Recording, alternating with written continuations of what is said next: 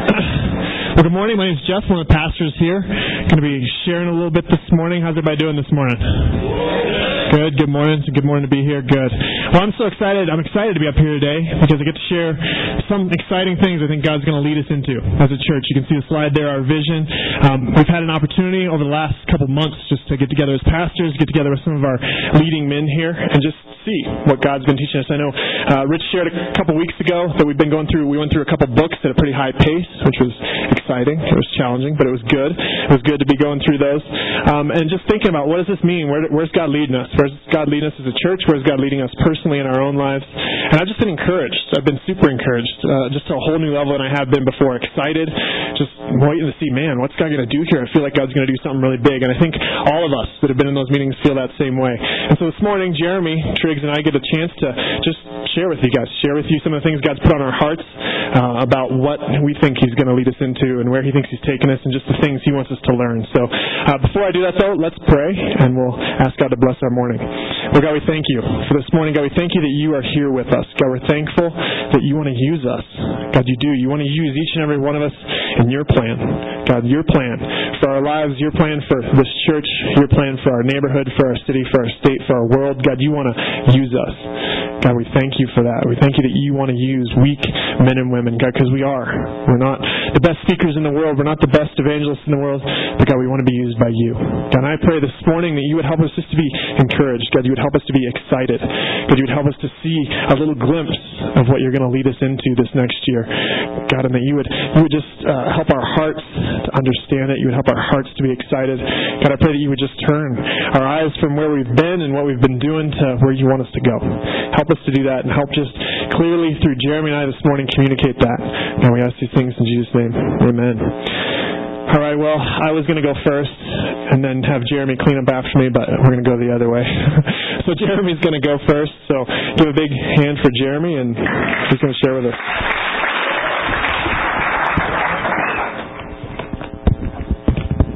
Check one, two. Hello. My name is Jeremy, and uh, I want to say thanks to Jeff for introducing me. Um, I also want to thank all my friends uh, who are out there encouraging me today and saying, Are you nervous? And I'm like, No, you should be nervous. Oh, oh okay, thanks. Appreciate it. Um, I, as well, am very excited to share with you uh, just this little bit of what I've learned over the last couple of months in going through this journey with the, the pastors as well as other leaders. Um, just through these two books. One is called uh, Jesus Centered Discipleship, and the other is called Jesus Plus Nothing Equals Everything. And a lot of the stuff that I'm going to be covering is from those two books. Um, and I am very excited to be up here, like I said already, but uh, I hope that I don't get too excited and talk too quickly. Um, if I do, I'm sorry they will not be recording today's message as they don't want to be held liable for what I have to say. So, no, I'm just kidding. That's not true. And it's also not a good way to start off a message with non-truths. Anyway, um, but I do want you to know that if I do a good job and everything is scriptural, that uh, Jeff is going to come up here afterwards and say, I'm Jeff Freeman and I support this message. Too soon? Okay. Um, anyway, I'm joking about that too. He's not going to say that. Let's move on. Now that you know I'm a joker, we can move on and get to the serious stuff. All right. Uh, this really is just going to be a bunch of thoughts and excerpts from from my jumbled brain. Um, so I apologize if it appears that I'm just reading off this paper. It's because I am. Um, I figured it was really the most efficient way for me to put all my thoughts into a cohesive, laid out, clear message that I wanted to share. But nonetheless, I make no promises that it turned out that way. I really do feel as though I'm leaving many, many things out that I originally wanted to talk about. But I feel for the sake of time and for the sake of all humanity, I better keep it short. So I wanted to start off this, start off this time with a little song to set, set the stage. And if you know the song, please don't hesitate to sing along. It starts off This little light of mine, I'm gonna let it shine. This little light of mine, I'm gonna let it shine. This little light of mine, I'm gonna let it shine. Let it shine, let it shine, let it shine. Very good, everybody. Glad you give yourself a, know. So I'm not going to tell you why I wanted to start off with that song, but we'll get to it later. Honestly, just since I wasn't leading worship today, I just wanted to hear my own voice. no, first I want to start off with a story of two men. Um, the story took place probably about six months ago. It was early spring and early morning, and these two men were sitting outside a restaurant drinking coffee and eating breakfast burritos attempting to have a conversation through chattering teeth because it was very cold outside. And of course, we were outside eating breakfast. Um, these two men were discussing, discussing their struggle with sin, the struggles of life, the struggles of the Christian life. And they acknowledged their desire to grow, but were, but were lamenting their propensity to fail. It played out much like Paul in Romans 7 for I do not do the good I want, but the evil I do, the evil I do want, oh, the evil I do not want is what I keep on doing. These men had good hearts, but their efforts were in vain. And finally, they resolved their conversation, deciding in that some way they must just try harder. And um, this story, shockingly, is a tale of my life. I find that in the last couple of years, as well as most of my life, can be summed up in two of the ideas that are shared in the early chapters of gospel centered discipleship.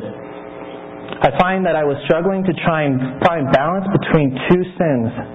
These sin, sins being restlessness and idols. And it became sort of like a teeter totter, and I was trying to stand in the middle. On one end, I felt weighed down by the restlessness which only increases the idols that I try and create for myself in order to appease that restlessness, if only for a short time. I'm restless because I realize that I want more out of life. I truly desire to be a man of God, to live a life worth living, but I keep failing, I keep screwing up, and I keep sinning. I've ruined the vision that I had for myself and the person I wanted to be. I be, became very either vertical or horizontal in my thinking. This refers back to the book that I was just talking about, the Gospel Centered Discipleship, and its description of the different ways that people think and act spiritually. Vertical people have a tendency to get down on themselves for not reading the Bible enough or for having a weak prayer life. Six months ago, this was me to the fullest. Um, horizontal people thrive on doing missional things, feeding the poor, sharing the gospel, making a great culture. When a missional disciple is doing these things, they feel up. But if they fail to do these things consistently, or they have no results, they feel down. I have also felt like this before when I feel like I'm not really doing much of anything. I'm not completing a mission, or I have no way to measure my spiritual success. Therefore, I have no purpose in life. Oftentimes, this, this makes me feel an urge to do something drastic, um, like move somewhere else, or quit my job, or any other sort of drastic change that could possibly get me back on my missional track. Either way, either way I look at it, vertically or horizontally, I was feeling down on myself in some form or fashion. And in general, restlessness leads to never really having a true feeling of happiness or joy. Which leads me to the other side of the teeter totter, my idols, or as I refer to it, as my attempts to fill a gaping hole with shot glasses of water, one at a time, when the entirety of the seven oceans couldn't even draw near to filling it. At times, this would come in the form of objects or things that I uh, uh, Uh, things that I took my time up with or money. But there are also some things where I would make idols out of things that are normally good. A desire to be liked or approved by everyone, or even church, or doing the things of the church. And I realize now that even my attempts at growth became idol like. In Jesus plus nothing equals everything, which is the other book that we read, it describes idols as anything or anyone that you conclude in your heart that you must have in order for your life to be meaningful, valuable, secure, exciting, or free. Tim Keller writes in Counterfeit Gods, a counterfeit God or idol is anything so central and essential to your life that should you lose it, your life would hardly feel worth living. An idol has such a controlling position in my heart that no that one can spend most of their passion and energy, their emotional and financial resources on it without a second thought. But the end goal of an idol is to make you feel something, if only for a moment. What I didn't realize is that there's only one thing that will ever really truly fill this void in my life. The good news. As Jesus plus nothing equals everything puts it, I came to a shattering realization. Perfectly put, and so everything I have learned up to this point, it reads, I used to think that growing as a Christian meant that I was somehow to go out and obtain the qualities and attitudes I was lacking.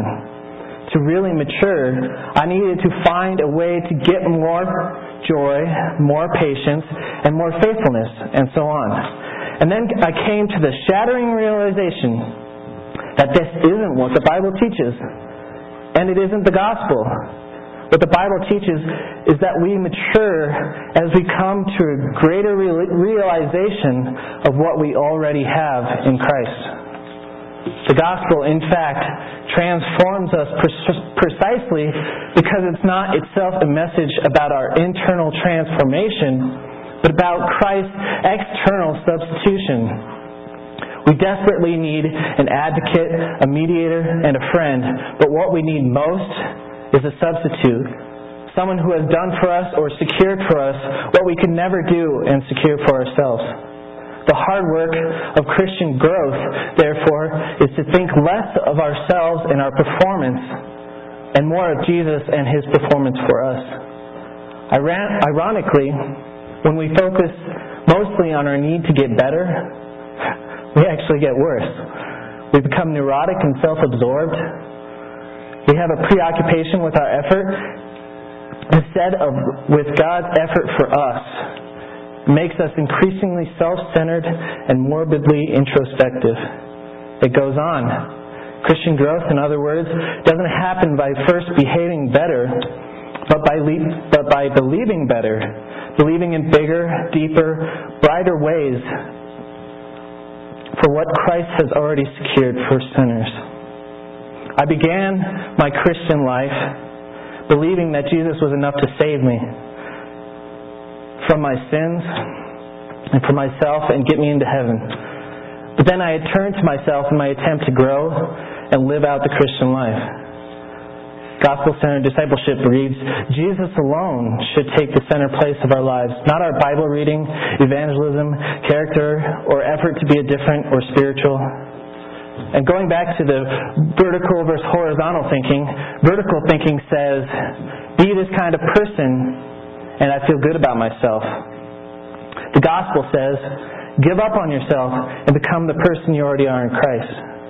Horizontal thinking says, do missional deeds, and I can feel up.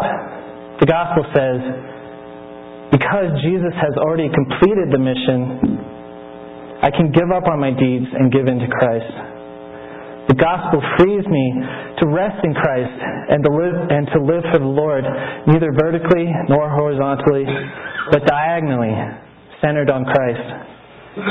Even in confession, I'm not only turning from my sin, but I am turning to Jesus.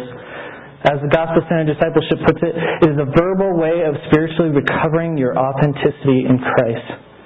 Confession rejects an inauthentic image in order to realign with my true image.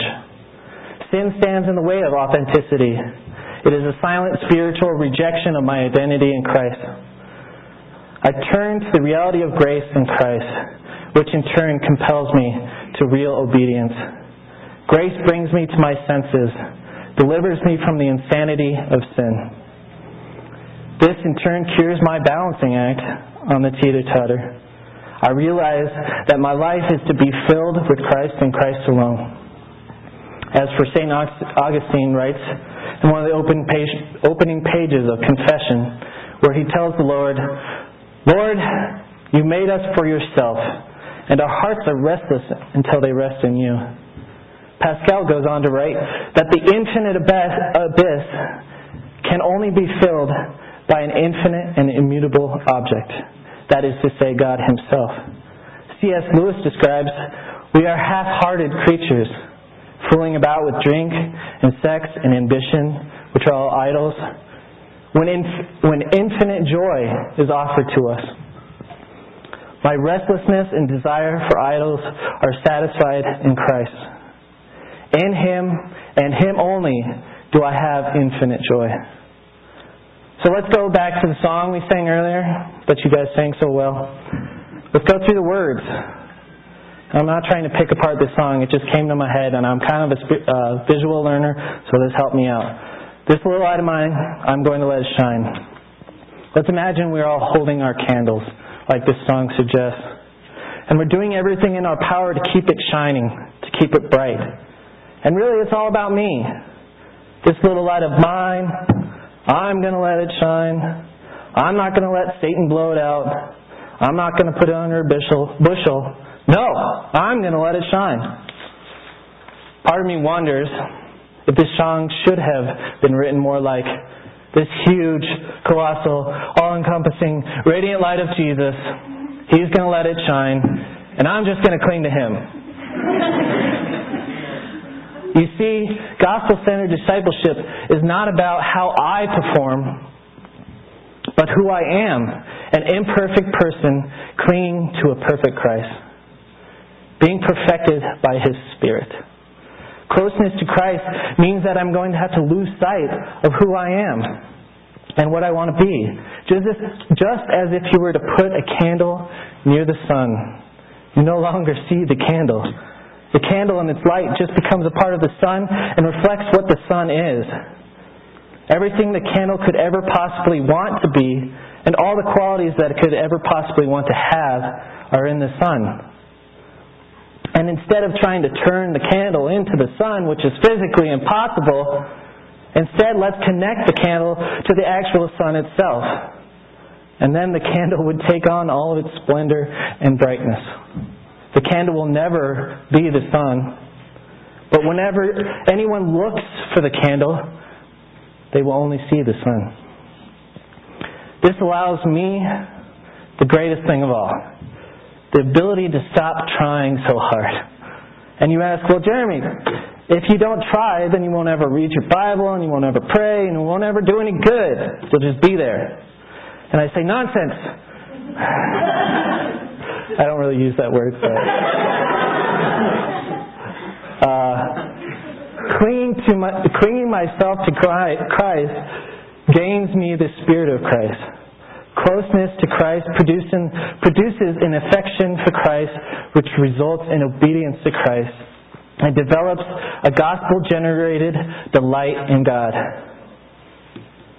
This, this delight compels me to follow Jesus. Not because I have to, but because I get to. I possess the strength to deny sinful pleasures because my delight is in a superior pleasure. This reminds me of when my wife and I dated in high school. We would constantly write each other letters and call each other on the phone. And in fact, yesterday my wife was cleaning out one of our closets and she dug up my old box of about that big of everything that I have from high school, of all our letters, all of our crafts that she made me. If you know Jess, you can believe that. And it had even candy that I never ate because I didn't want to eat it because she gave it to me. Pathetic, I know, but um, other times when we were on the phone, we would talk and talk and talk until one of us fell asleep, and it was usually her. Um, I delight in her, and she delights in me. And we develop a loving relationship where neither one of us is forced to like each other. We just do, out of our admiration for each other. just like God, uh, reading God's letters to me and my conversations all night to Him. Delight yourself in the Lord, and He will give you the desires of your heart. Psalm 37 4. But you have to be able to experience this relation and admiration and satisfaction yourself. I can't just tell you about it. Jonathan Edwards writes, I can show you a jar of honey. You can marvel at its golden hue, the way it reflects light and its viscosity. And I tell you that it is sweet, and you can believe that it is sweet. But unless you have tasted it, you don't know that it is sweet. Believing the honey is sweet doesn't mean you really know it's sweet. I could be lying to you again. I only know the honey is sweet when you have tasted it. When I truly taste Jesus, I can't help but follow him. I move from mere belief into true faith. From notionally believing that he is good to actually knowing he is good. Taste and see that the Lord is good. Psalm 34 8. It is a genuine affection, a, a sincere adoration of God that changes my behavior. I have to ask myself these questions constantly now. I'm finding it hard. Am I finding it hard to rejoice? Does life get me down? Do I struggle with meaning and purpose? Do church services seem to lag right now, maybe? Does worship seem to sink? I desperately need to remember always who do I rejoice in? Who am I living for? And not only for, but with. And am I actually doing it with Christ? In whom do I find meaning and purpose? For whom do I go to church? And lastly, who is it do I worship? Remember Christ in everything I do, and I want to do everything with Him. And last, as we look forward to the vision and direction of our church, I really don't want to get too wrapped up in purely the vision that is to be followed, but the actual person we are to follow. We see, as we seek Him together, I need constant reminders give tons of grace to others as I realize we're all just trying to get a little closer, cling a little more as imperfect beings to a perfect Christ. And lastly, it says, Rejoice in the Lord always. Again, I say rejoice. Rejoice is written twice, so it must be important. And so, with that, thank you for listening to some of the thoughts I've had over the last week or the last couple of months. And uh, we're going to have Jeff come up now. Thank you. Back on? I'm back on? All right. Well, my name is Jeff Freeman, and I do approve that message. And no, I'm not going to sing a song for you. Because you would probably all run out of here screaming. no, I, really appreciate it. Jeremy. I appreciate his heart. I, I, love you a lot, bro. Thanks for sharing. Appreciate that. Um, God's been doing a lot in my heart, too, over the last couple months. It's been fun. It's been a lot of fun. I've, although it's been really hard preparing for this teaching because I, I feel like there's so many things, maybe like Jeremy, there's so many things going on in my heart. I didn't know exactly what I was going to share, what God wanted me to share. And so I bounced thoughts off a lot of you this last week or last couple weeks. So thank you. Thank you for listening. Thank you for trying to help me figure out what my heart was saying. But um, this morning I want to share with you just a few things that I'm excited about. I'm excited to see God do in our church over this next year, over the years to come here in the future. The things that God's been awakening my heart, and I hope somehow this morning and communicate a little bit of that to you so you too can be excited, so your heart can have that excitement in it, so you can be looking to the future, looking to the next year, going, oh, all right, God's going to do something amazing here. And He's going to do it right here in this church, in our neighborhood. He's going to do it in my life. He's going to do it in my life. And I want you to have that excitement. I want to be honest, as honest and open as I possibly can be with you. Again, trying to figure out what that is and explain it. Sometimes it's challenging. But last year's been a huge change for all of us. I think it's been challenging, a little bit challenging. We, we worked really hard. We had a great goal to get into this building and see people come. And we worked really hard. And I, I think there was a very clear goal there. And we accomplished it. I think after that, we've kind of been like, oh, now what? What's next? We joined forces with those of you from Valley View. And we're like, all right, Valley View now what? now what are we going to do? Where's God calling us? What's He want us to do? And so I think it's been a little bit challenging, a little bit challenging for us to feel that out, for us to personally go, where do I fit in? How do I fit into this? What's my job here? What am I going to be doing here in the future? And so, again, like I said, we, we as pastors, starting last week, Rich shared, and as, as leaders, we want to, just over these next few weeks, hopefully give you a little glimpse of what we think God's leading us into. Get some of the excitement that we, as that group of, of seven of us, feel or excited to see. So this morning I just have three points. I want to share with you three things that I feel like God's made really clear to my heart and communicated to you. So the first one is uh, I titled the thing Fresh Eyes and Fresh Faith. Something has to it's come over and over. Again, I think over the last month, words that have been thrown out, things we've talked about is, man, we need to we need to have a heart for this neighborhood. We need to have fresh eyes. We need to have fresh faith. We've gotten dull in our senses. We're not seeing clearly. We need to look at things like we used to look at things. When you first got saved, you were so excited so excited to reach people and share people and tell people what you know. Or maybe it was that you started a new job and you thought, man, I have this cool new harvest field here that I can really share. But I think after time, and it's just natural, it's a fleshy thing, we get dulled. We go, okay, get up this morning, eat my breakfast, go to work, eat lunch, come home, and do it all over again. We just kind of get stuck in the rut. We get stuck in doing things that we want to do. And I, I think it hit home a couple months ago for me uh, as we as pastors came here and we spent the night here and we took a little time. We walked around the neighborhood. We saw this neighborhood, and it was it was like, whoa, wow, this neighborhood's here. I forgot this is here. I forgot God has blessed us and put us in such an amazing place. If you've ever been around this building at night, it's a hopping place. There are a ton of restaurants. There's a lot of people, a lot of young people, a lot of people who don't know God walking around these streets. And, and so it was great to see that. And then a, a couple weeks after that, we went as all of us leaders and pastors together, and we took a prayer walk, and we walked for an hour and a half just around the neighborhood and up and down streets and crossed over into Commons Park. And, and we just really, it was, just a blessing just to see what God has really put around here. And I, I think I felt like I was seeing things in a new light. I was seeing them through a new set of eyes, eyes that, uh, that Jesus would have, looking at it going, man, Look at this harvest field. It's right. There are a lot of people here who need Jesus. We need to share it. We need to be bold about it. And I'd, I'd become complacent. I was kind of, again, just in the, the throes of life, working through things and doing my thing, doing my thing with my kids, my neighborhood, whatever. And, and God put it right under our noses, this neighborhood things. And, and that is, that's all right if you don't live here, right in this neighborhood. You don't have to.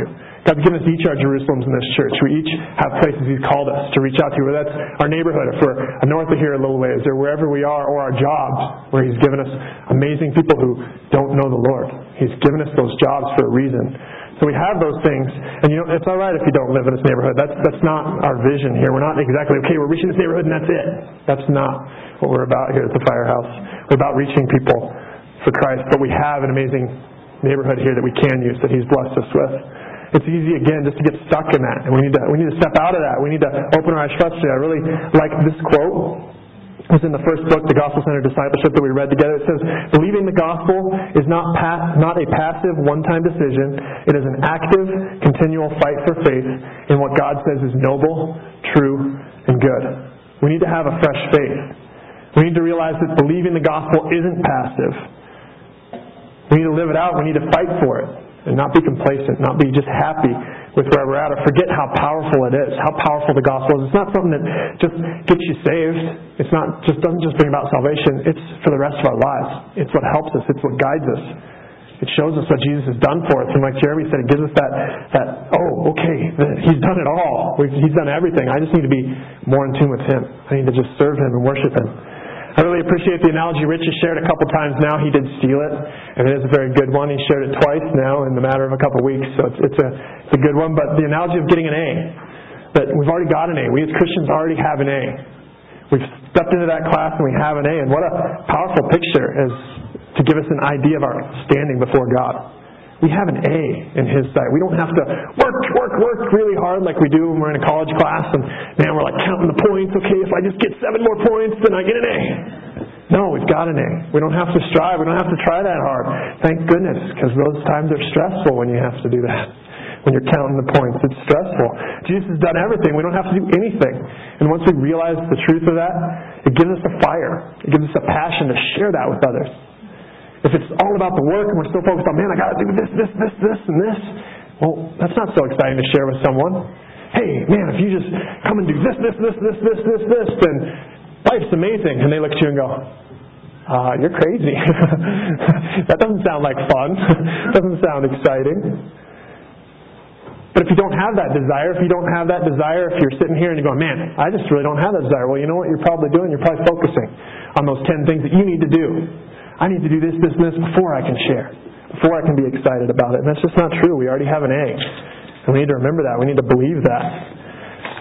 And I know it's true, and, and I, I think it's been really good to hear it, and it's just a, a weight that's lifted off my shoulders. It's like, wow, I don't have to worry about going up there. Thanks, Bill. I don't have to worry about going up there on a Sunday morning and what am I going to share and how am I going to share? I'm just going to trust God with it. God's, God's in control. I can be okay with that and I can rest on that. I don't have to be stressed out about it and trying to figure out what I'm going to share. Uh, believing in my core, it took the weight off me and it, it just helped me be excited. It helped me realize, oh, there is so much to be excited about. Another quote that I really liked here out of the book spoke on, on believing the gospel. Says, Don't be deceived. The Spirit is prompting you all the time to believe the gospel, to serve others, to choose what is good and true, and to walk in gospel holiness. He, meaning Satan, doesn't want you to enter into a conversation with the Spirit. Satan wants to thwart your communion with God. He wants us to converse with our reason, dismissing the subtle presence of the Spirit and His power to motivate holiness. God gives us His Spirit, and I don't think we, we think about that enough. We don't understand that enough. We don't focus on that enough. He's given us His Spirit to believe that we already have an A. He's given us that. But Satan, on the other hand, doesn't want us to believe this. He wants to trick us. He wants us to believe that we have to do something. We have to work really hard.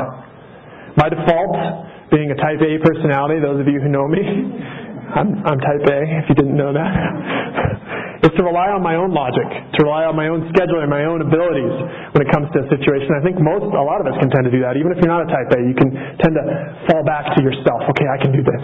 I can do this. How often we tell ourselves not to step out of our comfort, comfort zone. We go, oh, I'm not going to step out of my comfort zone because I'm smart. I know they're going to be mean to me. I know they're not going to receive this. I know they're not going to listen to me. We tell ourselves something bad is going to happen if we speak up, if we share our faith, if we're honest about what we believe. And I think this is especially true when it comes to talking to someone about Jesus. When we go to share our faith, we can convince ourselves. We can convince ourselves that the person's going to think we're weird, that we're a freak, that we're crazy. we convince ourselves so much to that that we don't share with them. Imagine what we could do as individuals in a church if we listened to the Spirit even 50% of the time. What would be what would happen if we listened to it 100% of the time and we just believed Him? We believe what is true. We need to be believers where the Spirit indwells and empowers us to be gospel centered.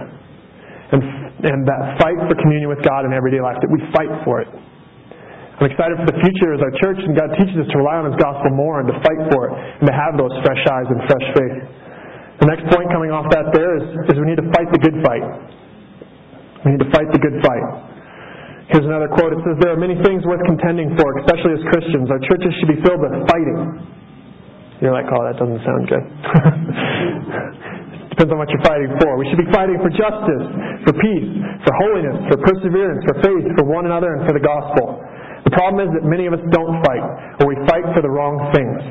To be frank, some Christians fight like cowards, backing out of the fight of faith. Others fight like bullies, beating up themselves or others. Everyone tends toward one direction or the other. Whether we lean into or away from fighting, we do so for particular reasons. Our response is dictated by our motives, which can easily be twisted. I don't want to be a coward. I don't want to be a coward, and I don't think any of us in this church want to be cowards. I don't think we want to be known that way. We need to be a church full of fighting men and women. Men and women who fight for those things that were listed there for justice, for peace, for holiness, for perseverance, for faith, for one another, and for the gospel. I feel like this is what we've always been, but I think lately we've lost our edge. I think we've gotten a little soft. So I've noticed in my own life, I, again, that I've forgotten what I was fighting for. When you forget what you're fighting for, you become soft. I lost the mentality that I already have an A and was wondering what I needed to do better. Like Jeremy said, what do I need to do better? What do I need to be better at? Do I need to read more? Do I need to pray more? What do we need to do better as a church so we can reach the world for Christ? What is it that we're not doing? What can we do? What we need to do better is to live out the gospel every day and do it in our lives. The gospel is just something that gets us saved again, like I said earlier, but it's something that we need to remember for the rest of our lives if we're going to be effective for God's kingdom. We need to remember what Christ has done for us. Greg Gherkin and I had lunch uh, a little earlier this week, and he shared a great analogy with me, and I think it speaks directly to this. Picture this. Picture the first time you ever drove a car. You're young, just got your permit, you're hopping in the car with your parents, you're going to drive. You're probably young, probably a little intimidated, I know it's, it is a little intimidating, even though some of you go, oh, I wasn't intimidated. You're probably a little intimidated. It's a big thing. Going 25 probably felt like you were going 100. Afraid of every single little bump. Well, what if I have to make a right turn? Am I going to do it right? I don't know. You know, you're a little scared. What probably most likely happened to you when you got out on the highway is you weren't driving just straight down the road. You were probably, right? How do I keep this between the lines?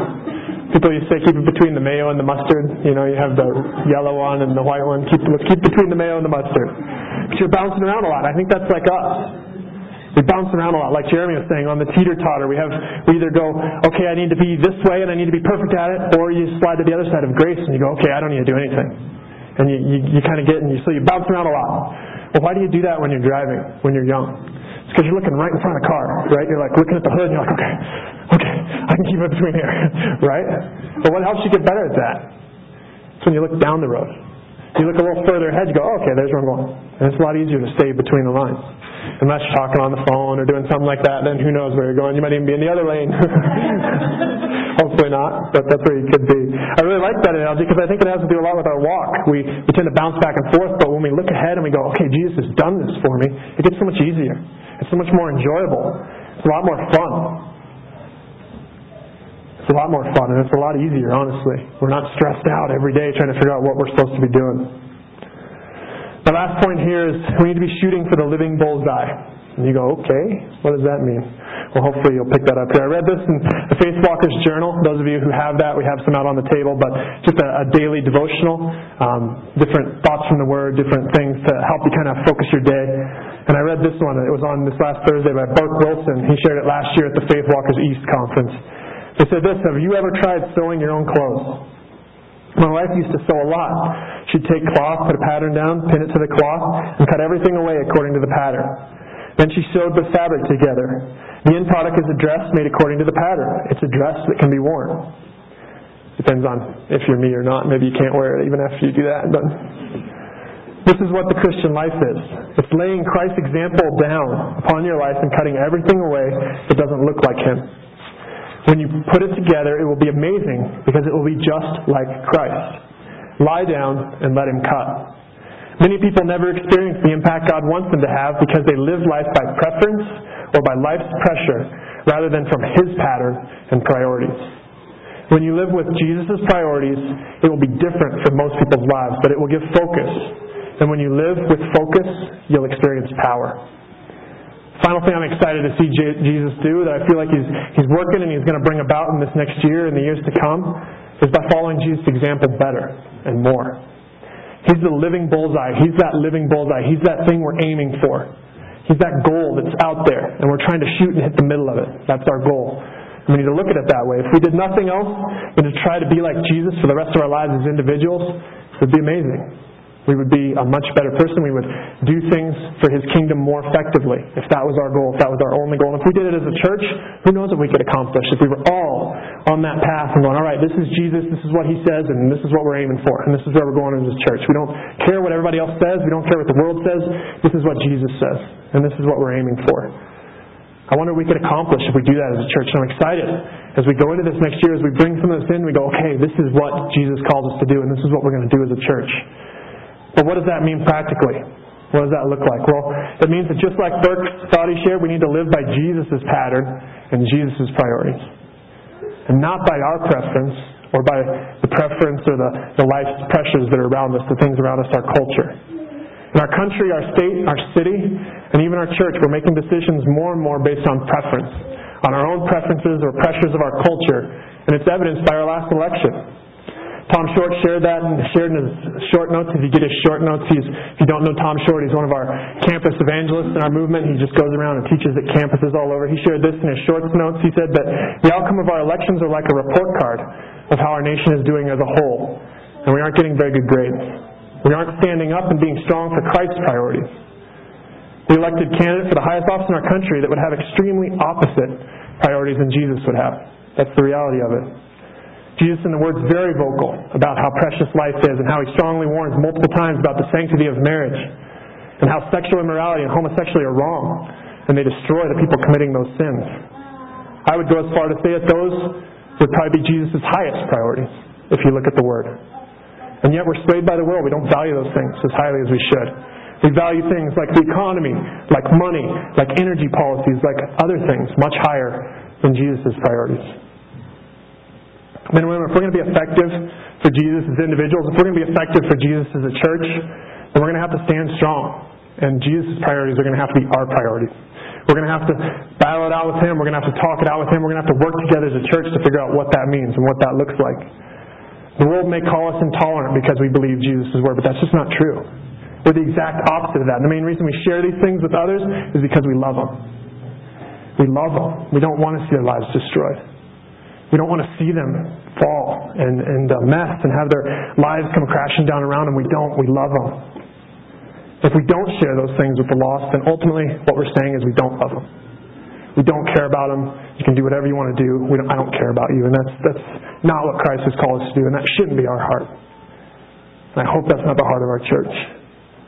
I'm excited to see how God is going to grow each one of us as we lay out the vision for where He's going to take us. I think He has some really exciting things in store for us, each for our own lives, but also for the lives of the people we touch on a daily basis, whether that's our coworkers, whether that's our neighbors, whether that's each other.